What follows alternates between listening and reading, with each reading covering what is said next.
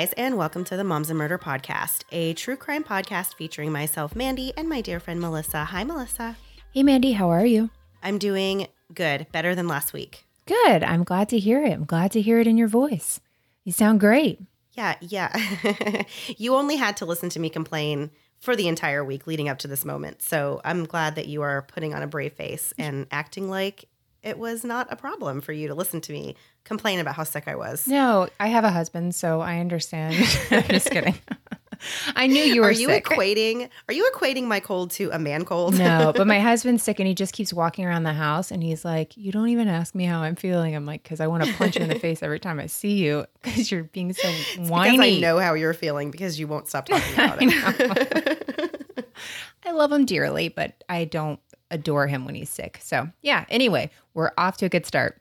So, before we get started this week, we just wanted to kind of say a quick little word, I guess. There's been some stuff going on in the true crime podcasting community lately. If you're on social media, you've probably seen a little bit of what's going on. We wanted to just kind of give a quick reminder. I know we've said this before on the show, but we've had a lot of new listeners and we just want to like be clear that what we're doing here is not investigative journalism. I know there's like some confusion there sometimes when true crime podcasts are reporting these stories and some of them do actually get out there and interview people involved and they kind of you know hit the pavement and they request documents that other people don't have access to and that's not what we're doing on our show so I just wanted to make that kind of clear. Um, we always do put our sources for the episode. We put them on the website now. We have so many, and it was getting a little long to put them all in the show notes, but you can always find our sources on the website if you go to momsandmurder.com. That's pretty much all I have to say about that. I just wanted to kind of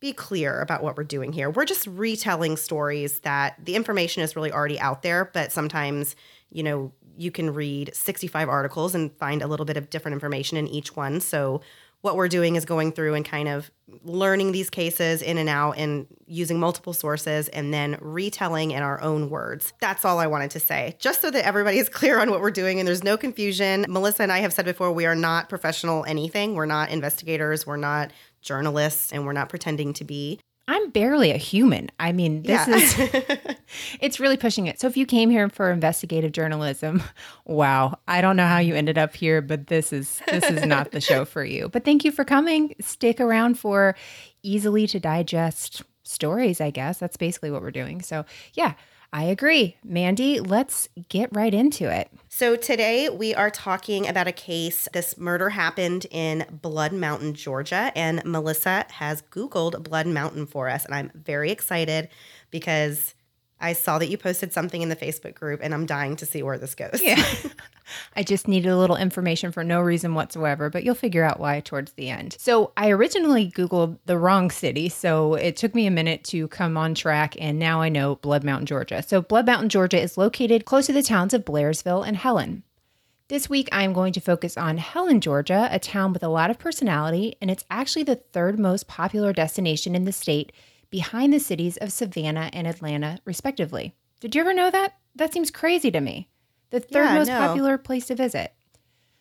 While Helen started off strong with the discovery of gold in the nearby Nacoochee Valley, which was known as the Georgia Gold Rush, aka that other gold rush that you probably don't really know about, settlers moved to the area at that time, but the miners ended up heading west to find bigger and better gold opportunities, leaving poor Helen, Georgia in the dust.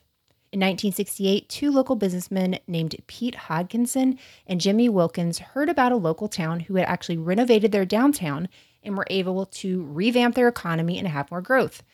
They hired local artist John Kollock to redesign Helen to have it as a replica of the alpine mountainous town, Bavaria. The town of Helen had German settlers, so it actually seemed like a pretty easy call. And from there, they chose a color scheme and revamped the entire town to look like this town of Bavaria. It was an instant success, and people from all over came to visit the best little German town in America. They even changed like their street names, so it looks like you are in Georgia, but now you're in this German town. Like they redid everything, and that caused it to become this really huge tourist attraction. They have like the biggest Oktoberfest. It's it's a really really big deal, and that's like what you see when you go there, and that's how it became the third most popular place. So, in honor of Helen, I found a few German sayings that I thought would be pretty great for the podcast. Mandy, I'm going to give you the German phrase, probably pronounced terribly, but our friend Jillian helped me with the pronunciation. So if it's wrong, her email address is no, I'm not going to give it, but if it's wrong, don't come at me. I really tried my best. And Jillian was kind enough to help me. So I'm going to give you the phrase, Mandy, and the literal translation. And I want to see if you can guess the meaning of these phrases. Okay. And German friends, please be kind. I have no idea what I'm doing here. So the first saying is Kummerspeck. And the literal translation is grief bacon. Grief bacon. Mandy, what do you think grief bacon means? Apparently, Jillian's husband calls her this. so I would say stress eating. you are exactly right. If you're a stress eater, you're a Kummerspeck. And I love that. I think I love. I do too. I I love that translation. grief bacon. I know. I laughed so hard when I saw that. Oh gosh. Okay. Now the pronunciations get way harder. So just bear with me. Yet haben wir den Salat. And the literal translation is now we have the salad. Mandy, any idea on what now we have the salad actually means? Why can't it just mean now we have the salad? Because it doesn't. It means now everything is a mess. And I love that so much because I hate salad oh, so Oh much. no. So if you're saying now we have the salad, it literally means this whole thing is a mess. Basically accurate for this entire show. And lastly, oh gosh, I don't know how to do this. Clapped su affetat. And that the literal translation for this is close the lid, the monkey is dead. Mandy, any idea what that would mean? I would say maybe something about like I don't know, like like I don't know. I really don't know. Let me Like, help you're you. Done. Like you're done. Yes, Like, it means is, you're, done. And so with that, Clapid su affetat to Google the city.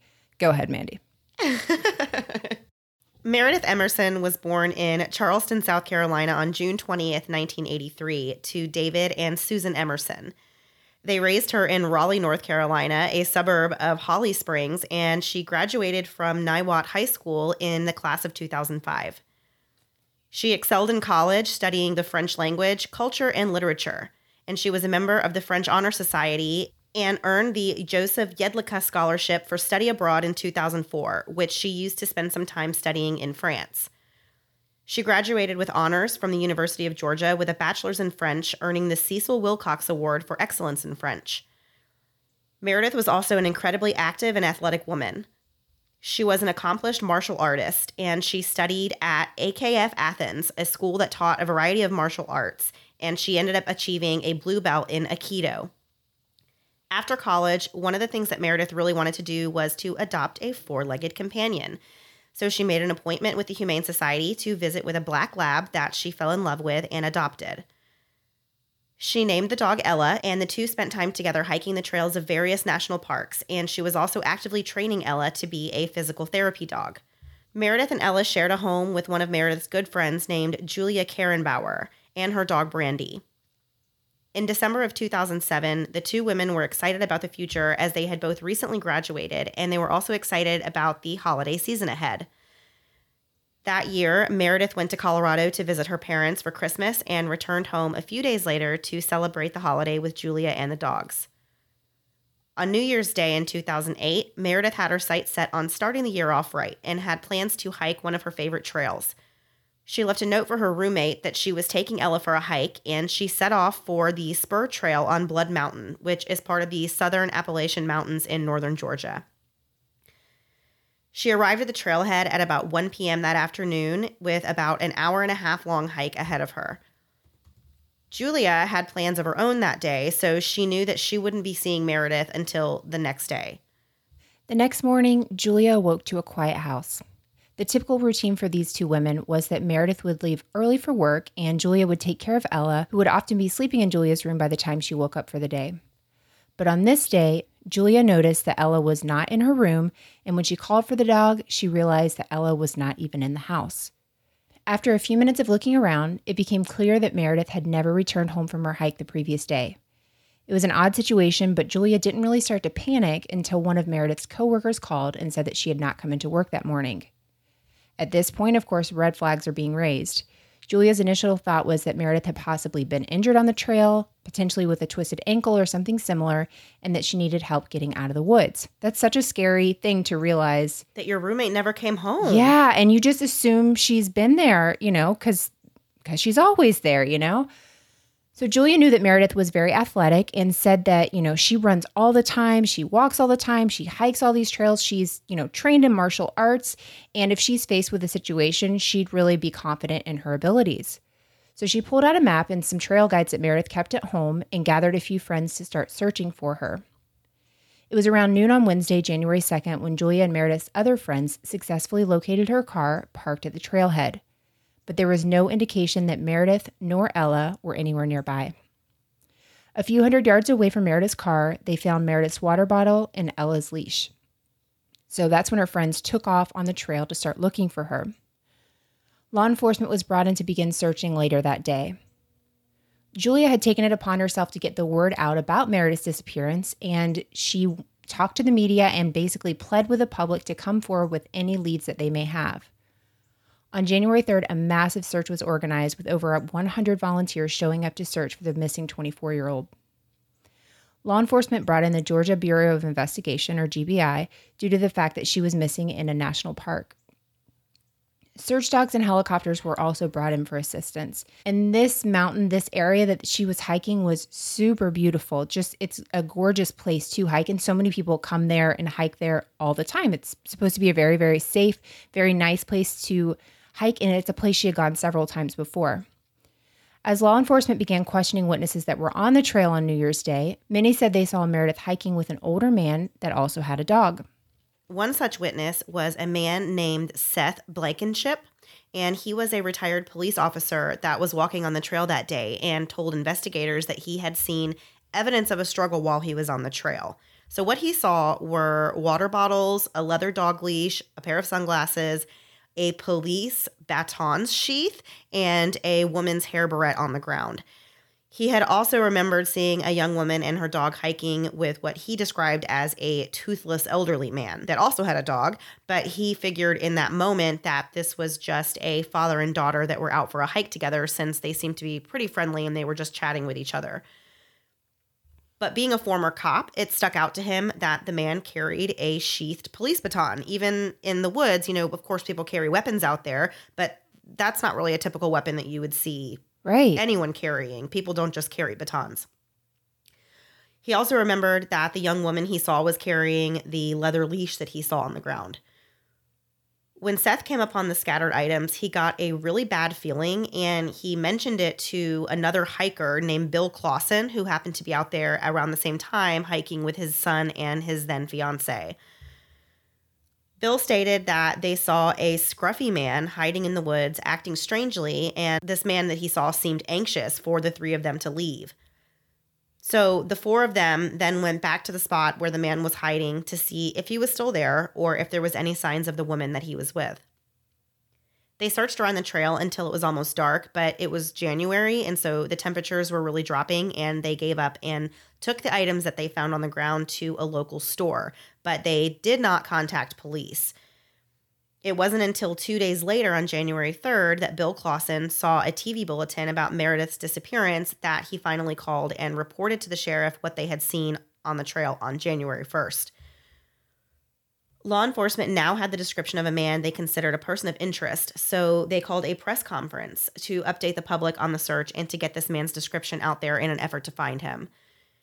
Since the search wasn't turning up evidence of Meredith, police were now thinking it was possible that she could have been abducted from the trail and was being held somewhere else.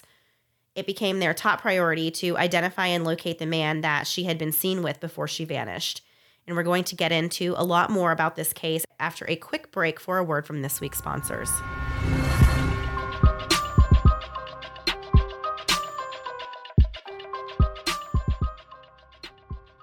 Your hair is just as unique as you are, so the type of shampoo and conditioner you use matters when it comes to the health and vibrancy of your hair.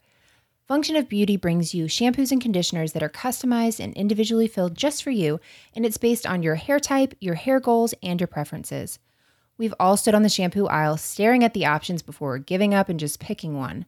The problem is, most drugstore brands only address a single concern, like volumizing or strengthening, but with Function of Beauty, you can choose up to five hair goals and add to your formulation. There are over 54 trillion combinations possible, so your bottle is uniquely you and even comes with your name printed right on it. I am currently on a mission to see just how long I can grow my hair, which means I need to really step up my game when it comes to giving it what it needs with every wash. I was immediately impressed with Function of Beauty's fun little hair quiz, which asked me questions about my own hair and what I was looking for. A few of the things that I selected were strengthen, lengthen, and anti frizz, which is an absolute necessity in the Central Florida humidity. You can even select the color and fragrance or opt for dye free and fragrance free. I chose to have my shampoo and conditioner made in a vibrant pink shade and chose the scent Flower to the People, which really smells better than anything I could even dream up. Since using my Function of Beauty shampoo and conditioner, every day is a good hair day.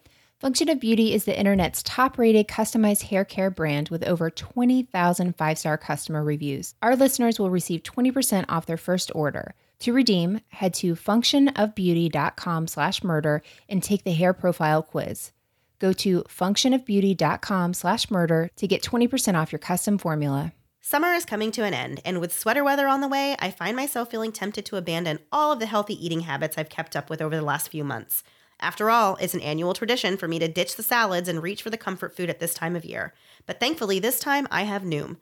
Noom is not a diet. It's a healthy and easy to stick to way of life. And because it's based in psychology, Noom has taught me why I do the things I do and has armed me with the tools to break bad habits and replace them with better ones. And when I feel like I'm starting to slip, I can contact my personal goal specialist for advice and encouragement. I know that when I eat like garbage, I feel like garbage, but there are some pleasures in life I simply can't give up, and with Noom, I don't have to. I've learned through Noom's easy to use app that no food is good, bad, or off limits. Noom teaches moderation and can be used in conjunction with many existing popular diets, which has made it a breeze for me to stay on track and make healthy choices, improve my mood, and reduce stress and anxiety. Getting in shape isn't just about losing weight. It's also about being more in tune with your body's needs and feeling confident. Noom knows that Rome wasn't built in a day. Small steps make big progress. Take your first step and sign up for your trial today at noom.com slash moms. What do you have to lose? Visit noom.com slash moms to start your free trial today. That's noom.com slash moms, the last weight loss program you'll ever need. And now back to the episode. Word about Meredith's disappearance spread quickly once the story reached local news outlets. While watching the press conference on CNN, a man named John Tabor realized he knew someone who fit the description of the man the police were searching for. To me, this is insane. It's a description, and you know, I don't know. This seemed so crazy to me that somebody would even call it in. You know what I mean? Like with Yeah. it was very little information they really had to go on in the beginning. And for somebody Well, I guess, yeah. Well, this guy actually knew, though, that, I mean, that he knew about the area where this happened in. Right. So I guess he thought, like, uh, not only do I know someone who fits this description, but they also could have been in this area. Right. So that would make sense, you know, to say, like, well, I mean, it's at least worth. Yeah, for sure. And it's so great he did, but it just seemed really, I don't know, like a stroke of luck that he happened to even see this and be willing to call it in because sometimes people just think, ah, I don't, we've talked about this before. I don't have enough information or I don't want to get the wrong person in trouble or, you know, drag somebody into it. So I just commend that guy for ever making that kind of a call. So John actually called the GBI and immediately gave them details about a man who had done work for him named Gary Michael Hilton. He said that Gary had been doing some marketing work for Tabor's house siding business for the last 10 years. He also gave the GBI a description of Gary's vehicle, a white Chevrolet Astrovan. By a stroke of insane luck, Gary Hilton just happened to call John Tabor just hours after he had talked to the GBI. How creepy would that be? Yeah, all of this is so, like, just stars aligning and things kind of working, working, you know, falling into place in this investigation. Yeah, for sure. Hilton was asking John for money and asked if he would leave it at one of the businesses Tabor owned in DeKalb County. Tabor agreed to leave the money, but hesitated for a minute about informing police about the call, but he ultimately did, and police arranged for an agent to be waiting for Hilton where the check was to be dropped off. Unfortunately, Hilton never showed, and since Meredith's disappearance was all over the news, he had to know that his description was now out there and he may have gotten spooked. Police believed, of course, it's really suspicious that Hilton doesn't show up to pick up his check if he had just called and said, "Hey, I need money," and then why what changed in the last hour that you're not going to go get this money you need except you now know that you're a person of interest. Well, yeah, because when people need money, they need money. So, yeah, it's not like like, going to pick up a check is not something that you'll be like, well, I don't have to do that yeah, today. I know I called you and I acted urgent earlier, but I have a windfall of cash now and everything's fine. Don't worry about it. So it was suspicious enough that the GBI obtained a photo of Hilton and broadcast it, officially naming him as a person of interest. After that, more leads and tips began to pour in. On Thursday, January 4th, a lawn care specialist named Michael Andrews got his lawn care truck stuck in a stream. While he's there dealing with that problem, he sees this man who was later identified as Hilton sitting in a chair outside of a van and decided to ask, you know, hey, can you come help me get my truck unstuck? Hilton immediately jumps from the chair when he sees Michael approaching him, and what Michael felt was an attempt to intercept him and keep him from getting closer to the van. So basically, Hilton sees this guy walking towards him, freaks out, gets his stuff, and is ready to leave. It's unknown exactly what type of exchange they had in their brief encounter, but when he saw Michael pick up the phone to call police to say, Hey, my truck is stuck, I need help, he said that's when the man picks up all of his stuff, throws it in the van, and takes off, which is literally the most suspicious thing you can do ever. if somebody's like, I'm calling right. the police and you load up your van to get on the road, that's never going to, that's not a good look for you. So, shortly after this encounter, also on January 4th, another man named Stephen Shaw saw Hilton park his van near the dumpsters at a Chevron gas station and recognized the description of the man and the van, called the police immediately and said, quote, the guy you're looking for is cleaning out his van. This is Oh my gosh. Right. And this is such a case of people really being in tune to what's going on to me. And it could be that they, it's a smaller community. And so everybody's really looking out for one another. And they, they were on the lookout. I, I think of how many times people get mad at Amber Alerts, which makes me crazy when people get mad about those things, that they're really looking out for this girl or they're, you know, wanting to help. And so they are actually calling in tips where so many times people just say, it looks like him, but I'm not sure, and kind of ignore it and go on with their day. So the police showed up really quickly to this gas station. And when they arrived, Hilton was actually in the process of getting ready to clean the inside of his van with bleach, which, of course, no one does right? that. No one cleans the inside of their vehicle with bleach. Hilton was immediately placed under arrest at the gas station, and officers got straight to work by searching the van as well as the dumpster that Hilton had been throwing items into. From the dumpster, they recovered a U.S. Forestry citation for unauthorized camping, a military style knife and sheath, high tech boots, some chain with a padlock, gloves, a jacket, folding police baton, and a blue backpack. From inside the van, they recovered clothing, jackets, duffel bags, two sleeping bags, gloves, camping equipment, more high tech boots, a camera, tobacco, rolling papers, and Hilton's Georgia driver's license. They also found tape, paper towels, maps, two BB pistols, a book, and some dog food.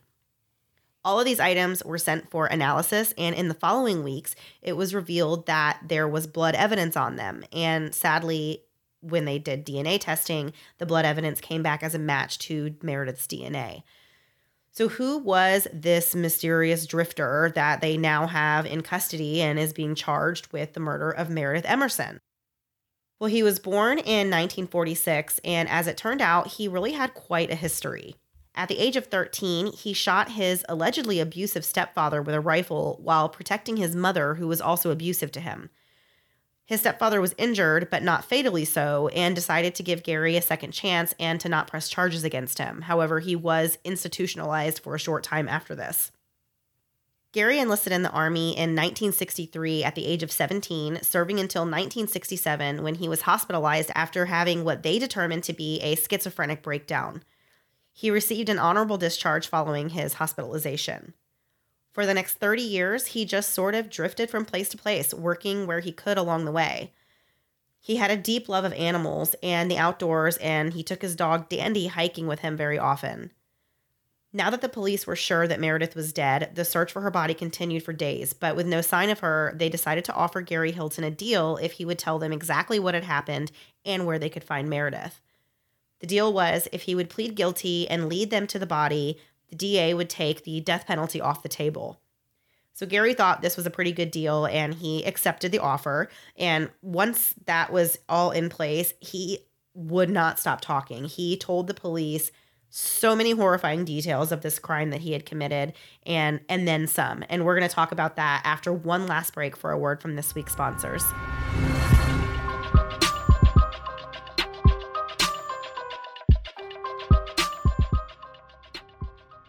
A new school year is upon us, and after homeschooling for six years, my kids are testing the waters at a part time school.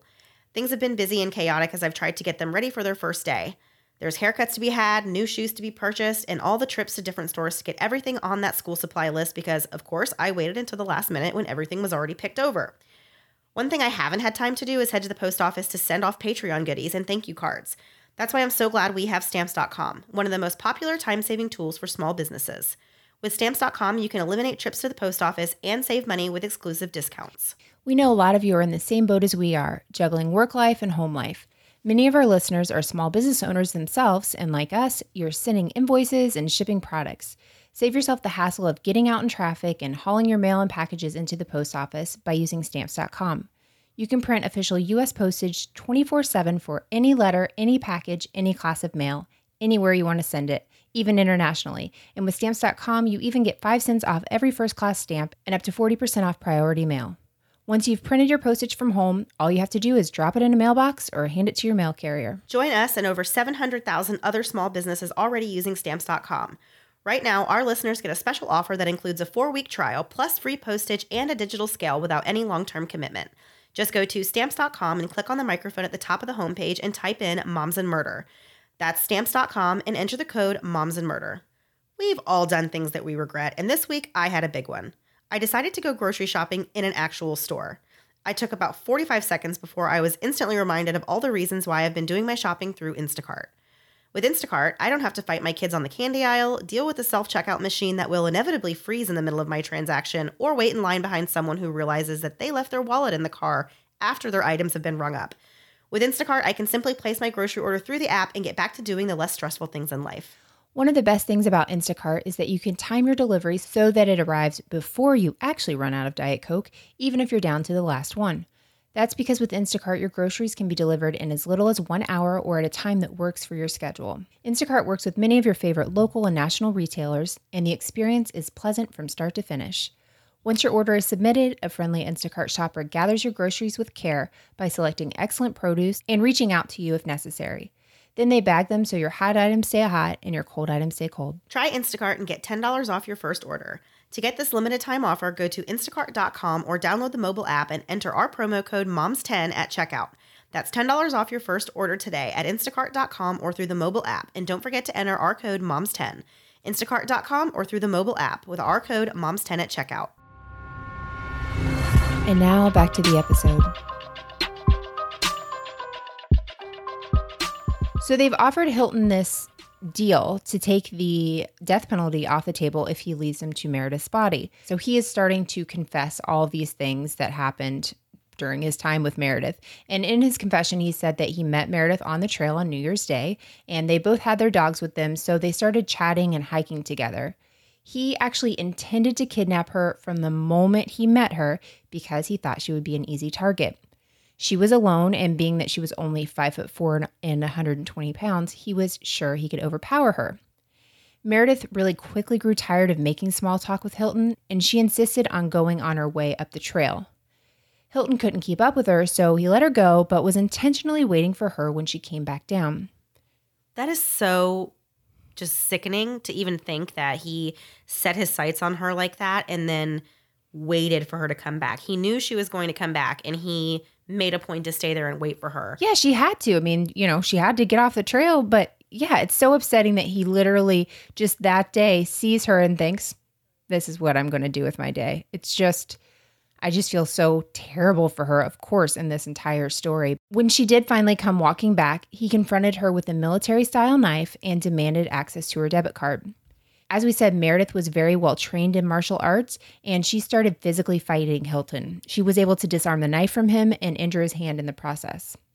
Hilton kept punching Meredith in an effort to get her to stop, but said, quote, she just kept fighting. She wouldn't stop fighting, end quote. They continued to engage in a violent struggle, even falling down a hillside off the trail where Hilton was able to regain the upper hand somewhat. He told her all he wanted was money and her debit card, which he said seemed to really disarm her for a bit, and he was able to zip tie her hands and put her and her dog Ella into the van before driving to the nearest ATM with the intention of withdrawing money from Meredith's account. So I see how that could happen, right? So she thinks if I'm giving him my ATM card, he's just wanting money, I can get out of here, this can all be over. Meredith kept giving Hilton the wrong PIN number to her card and had him drive to different ATMs around the county which only served to further enrage Hilton. So he's unable to get this money from her, but decides he's going to continue this and decides he's going to keep her captive at this point and actually chains her by her neck to a tree. But in a really stunning contradiction, he gives her aspirin because of, you know, the pain she was in from the fight the day before. Also gives her sleeping bags to sleep in because it was getting cold and said that he wanted to keep her comfortable. Okay, then let her go. Like that's I hate these Yeah. kind of confessions where it's like, and now look at me being a hero. Look at me being a good guy. Would a bad guy do this? No, I wanted to keep. Shut up. No, it's like so, it's so delusional and so like self-serving of him to even be like, "Well, I was nice and gave her a sleeping bag to sleep on." Like, no, you're holding this woman against her will. Like, there's nothing, there's nothing nice about any of this. Todd Kohlhepp, one of the earlier stories that we did, it was the same kind of idea. Remember, he would give this girl books and all kinds of stuff and try to justify everything because he did all these nice things. And would a monster do these things? Yeah, apparently, because you're both monsters. So for three days, he held Meredith captive and kept promising her that she would be going home and he would give all of her stuff back. And he said he would really prove this to her by keeping it all in this blue backpack, just saying, You're going to leave, and this is your backpack. Look, here it is. It's all in one place. Whenever it's time for you to go, you pick it up and you leave.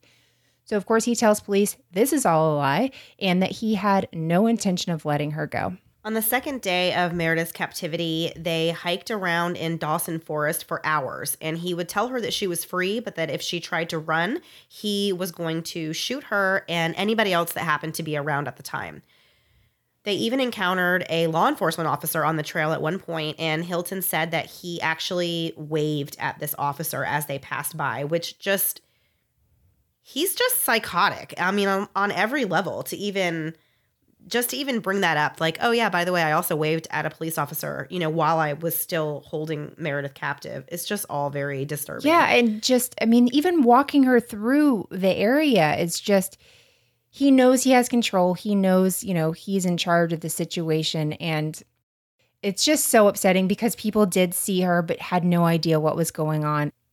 so hilton walked meredith further into the woods where he put down an air mattress and two sleeping bags for her to sit on and then chained her to another tree he then left telling her that when he got back he was going to let her go So he disappeared for quite some time and walked back to his van to, quote, collect himself, where he made some coffee. He just drank the coffee and he finally went back to Meredith.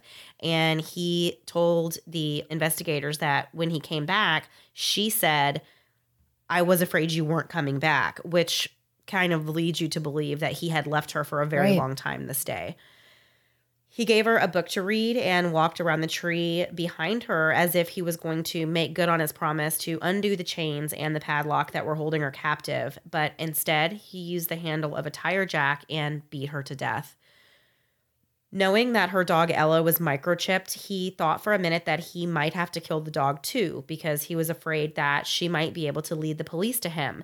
But he decided to let Ella go because he said, and this is a quote, there was no way I could do that, meaning there's no way that he could kill this dog, but he just beat a woman to death for absolutely no reason. This is just going to show how twisted this person Right. is, but he, he didn't want to hurt the dog, so he let the dog go. Ella was actually found wandering in a parking lot across the street from the gas station where Hilton was arrested. So, this truly evil, evil man went on to say that this experience for him was surreal. He told the investigators that, quote, it was hard. You got to remember, we had spent several good days together. What? It's so upsetting when, and you see this a lot whenever you have these interrogations and especially confessions where these these monsters are saying things like this and it's almost like they want to get a rise out of the police you know by saying stuff like that but come on like that's really really upsetting to hear him say like we had several good days together you know so it was really hard for me to kill her like what Yeah. Gary then told the police where they would be able to find Meredith's body. On January 7th, 2008, investigators located Meredith's remains right where Hilton said they would be in a heavily forested area of Dawson County.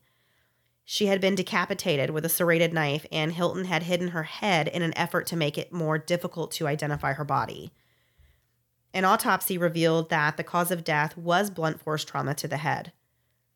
Having obtained all the information that they needed, police were ready to put Gary Michael Hilton behind bars. In February of 2008, Gary was indicted on murder charges, pled guilty, and he was given a life sentence in Georgia with a possibility for parole in 30 years. At the time of his incarceration, he was 61 years old. So all of this actually went down in one day. He was indicted for murder, he pled guilty, and he was sentenced all in Wow. the same day. In a stunning twist, Hilton would later be linked to three other murders that occurred in the months prior to Meredith's murder. In October of 2007, he murdered John and Irene Bryant in the Pisgah National Forest in North Carolina. They were an elderly couple that loved the outdoors and had a passion for hiking, which they did a lot of together over the years, even going on weekly hiking trips well into their 80s. This couple was well loved by their friends and family, who said they were extremely kind and down to earth and always willing to help anyone in need. The couple had met in Montana after each of them had graduated from college, and although they were both educated professionals, their true passion was for exploring nature and seeing new sights across the globe. Irene Bryant's body was discovered three weeks after Gary Hilton beat her to death. John's body was never found, but his ATM card was used to withdraw cash at an ATM after his disappearance. Hilton was charged and sentenced to life in prison for those two murders. In December of 2007, just weeks before Meredith, Hilton killed 46 year old Cheryl Dunlap, a nurse and resident of Crawfordville, Florida. So I told Mandy when I was reading this, I didn't even realize this was the same guy. My mom actually, this Crawfordville's near Tallahassee. It's like a small little town. It's actually a friend of a friend. I thought it was my mom's friend, but a friend of a friend was Cheryl. So when this was going on, I remember this being in the news. It was a really, really, really big deal that this woman was found right outside the Apalachicola State Park. So Cheryl's car had a flat tire. They found it right outside the state park. And what they assumed is that Hilton was actually staying at that park, which they were a- later able to verify, and saw that Cheryl had broken down and went to help her. And this is really a really remote area by this park. And that's whenever everything happened. When Cheryl wasn't seen at church on this Sunday, her best friend called the police. And there's this ATM footage that came out. And this is what I remember like my mom sending me and stuff, showing this guy wearing this rubber mask and using or attempting to use Cheryl's ATM around Tallahassee three separate times. And the pictures are upsetting. Like, Horrifying. right? So more than almost any other ATM picture I've ever seen, this is just it's unsettling to see this.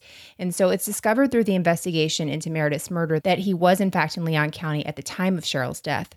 He had actually been told, and this was very upsetting to me, that he needed to leave the park on two separate occasions for overstaying this 14 day limit at the parks.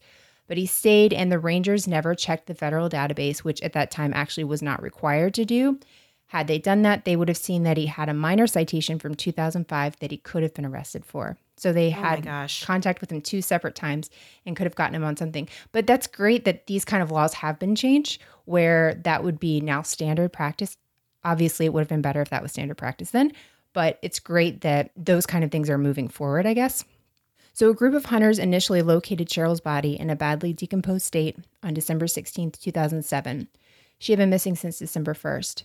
Hilton actually did receive the death penalty for her murder in 2011. And just a month later is whenever he attacked and killed Meredith just in North Georgia. So basically, he left Tallahassee when the heat was on and moved to Georgia and killed Meredith. And that's what I remember like hearing that this guy was arrested up in Georgia and you think, what happened? And, you know, find out it's this drifter and all that stuff.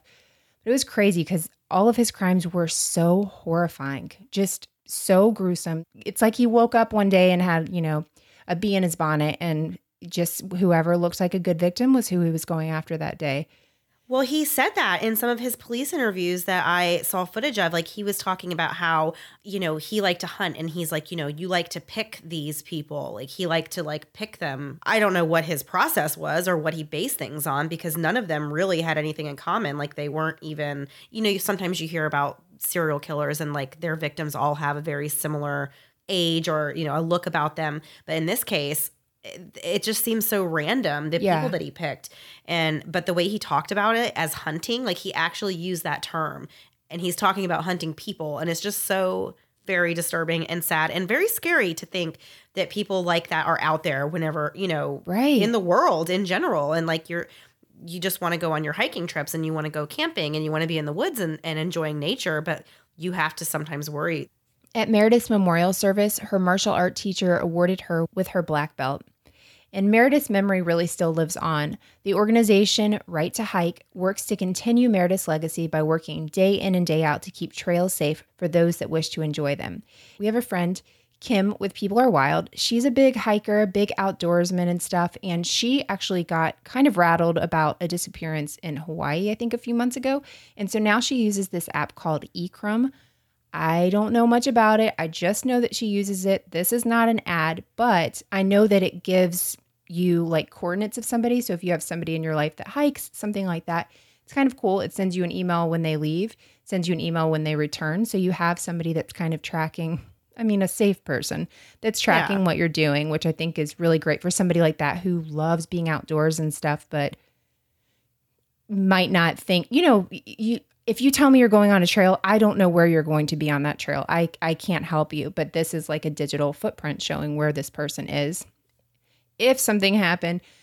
Hopefully, nothing will happen, but it's there. And so it's called eCrumb if you want to check it out. Again, don't know anything about it, but it's pretty amazing. I mean, it's it's useful for even if you just like got hurt on the trail and yeah. help, then they at least know exactly where to look for you and uh, you know shorten the time that you have to be stranded out there. So that's really awesome that they have that. That lady in Hawaii, do you remember that? It was like the lady who was missing for like 5 days and she hurt her ankle. It was this huge thing, but nobody knew where she was and she did all this hiking and Kim said basically it really shook her up because how long does it take for somebody to go look looking for you? And right. if you know, hey, I got an email saying you left at this time and you never sent one that you returned, people know to start looking for you a lot sooner. So, this right. obviously technology was not around years ago, but it's really great that Right to Hike is doing this and trying to keep the trails safe for those that love the outdoors. Not me, but good for the rest of you. Okay, so that was the episode for this week. We are going to do last thing before we go as usual. And I think some people will be really happy um, because we are bringing back on my dateline for this week. And I'm actually really happy about it. People ask us about it all the time. They're like, I wish you would do it again or bring it back. And if you've listened to the show since the beginning, you know that was our very, very first ending segment that we did. It wasn't. It wasn't. Was it, it was not? our second. It was oh, I'm Invincible When. I actually oh got oh these gosh. two confused. Yeah. it was our second regular segment. Well, there you go. So this was our second regular segment. We'll have to do some I'm Invincible ones too yeah. because I think people still send them to us, but people are always still using the on my dateline thing. So Melissa pulled a few on my datelines and now we're going to read them. So the first one is from our friend Lydia, and hers, I love this. Anyone who has ever banged a utensil on a plate while eating. And she said it basically made her a mass murderer, but that's her on my dateline. And I get it, especially late at night. If you hear noises, like if my husband crunches a food in his mouth, I am very murderous in that moment. food noise. Okay. Well, corn nuts, corn nuts make me crazy. I cannot take those noises. There's my proof right there. The next one is Amanda H. And I love this one too. She said, I showed my husband some memes about the Popeyes chicken feud two days ago. That Popeyes chicken versus Chick fil A, what's better? And he made an I don't get it face at me. Yesterday, he asked me, Did you see all the Popeyes chicken stuff? oh my gosh. This one made me laugh so hard because I cannot even tell you how many times this happens to me where I will either just say something to my husband or I'll tell him something or I'll show him something and he's just like, yeah, uh-huh, okay, uh-huh. And then not even the next day, but literally within like the same hour, he'll be like, he'll tell me the same thing that I told him. Right? I'm like, did you hear a word? Did, did you hear anything I said? Do you listen to me at all? Like, yes, I can totally see how that would land you on Dateline because it is very, very irritating. Right? For sure. So the next one is from Heather R. And she said, On my dateline, I walked my daughter to her first day of school, and some judgy mom in a maxi skirt gave my yoga pants and messy bun the stink eye. Listen, lady, don't pretend you're better than me. Your maxi skirt is basically a semi formal version of yoga pants. it is. It totally is. You don't even have you, to shave your legs with a maxi skirt. It's the best thing ever, and you automatically feel so dressed up. I do get it, but it is also on the laziness schedule, the laziness prism laziness what is it the is. word i'm looking for it is well yeah. and i remember maxi skirts were in style like hardcore in style several years back not even that long ago. I would say maybe like four or five years ago. It was like a whole fad where everybody was wearing maxi skirts, and I used to wear them all the time. I don't even own any now, but maybe I should go maxi skirt shopping because I'm always wearing yoga pants, but maybe I should spice things up a little bit. Really, just live it up. I love maxi skirts, but of course the height thing is a problem. So they like sit kind of on my ankles, and then I do have to shave my legs. And then what's the point of this whole entire thing? It's just better to wear yoga pants. The next one is from Geelan. Is that how you pronounce that? Geelan W. I'm gonna go with that. I'm gonna say Geelan, Geelan, Galen, Gorlin, just one of those. It's you I'm talking about. So after a trip to a public bathroom with her father, my daughter discovered boys pee standing up and is now determined to as well. Hashtag why are my socks wet? Pee everywhere. I love this, but I don't think I've told you, Mandy, about the thing that my son is now doing. Well, he's been attempting to do. Oh gosh. So I definitely let him pee outside because I don't want to bring him inside. It's like a whole thing. And he drinks a ton of water in the pool, so I'd be bringing him in like every 2 seconds. Yesterday I caught him peeing but trying to pee in his own mouth. And that is one That was such a low point to me to have to tell him like we don't pee do in our mouths. Things you never think you're gonna say ever. right? I'm like, oh gosh. And I've had to say it to him like three times now. I'm like, how much clearer can I get to you? Like, we cannot pee in our own mouth. I I feel like it's a talent if you can, but you shouldn't do it. Okay, so the last one is from Molly F. And she says, On my dateline, my husband will for sure be wrongly accused of my death because I am so hopelessly clumsy and accident prone that I'm sure I'll die under incredible and unbelievable circumstances. poor Molly. Poor Molly. That's me, though, for sure. Yeah. Her friend wrote underneath that I can attest to this basically. like she is very accident prone. that is tough and tough for her husband. Oh, he needs to like have an alibi all the time just in case. I just make so many mistakes day to day. It's only a matter of time before one of my mistakes is like very, Deadly? very harmful to me. I get it. I'm I'm clumsy, but more just like bruising myself in stupid ways. So, yeah. Uh, you know what I always think though, like something's gonna happen. Okay, this is like, and this goes along with this one, but my biggest fear is like a kitchen accident. Like I accidentally trip and fall and stab myself in the stomach or What? something, and then like, and then like my husband is like charged with stabbing me, and like, because no one's gonna believe like, no, she slipped in the kitchen and like stabbed herself. Like, I don't know. I feel like something like that could happen to me because that is just how my life is. I am very upset because I love a worst case scenario and I have not even thought of that one. So now that's something I get to stay up at night worrying about. My hands are sweating just thinking about it. This is too much for me. Don't do this to me. I can't take any more scenarios that I haven't even made up in my own head. This is terrible. Those are really good. Thank you guys for submitting those. Yes. Um, I loved the on my dateline segment, and I'm happy that we can maybe start working a few of those in Yeah. um, every now and then. So who knows?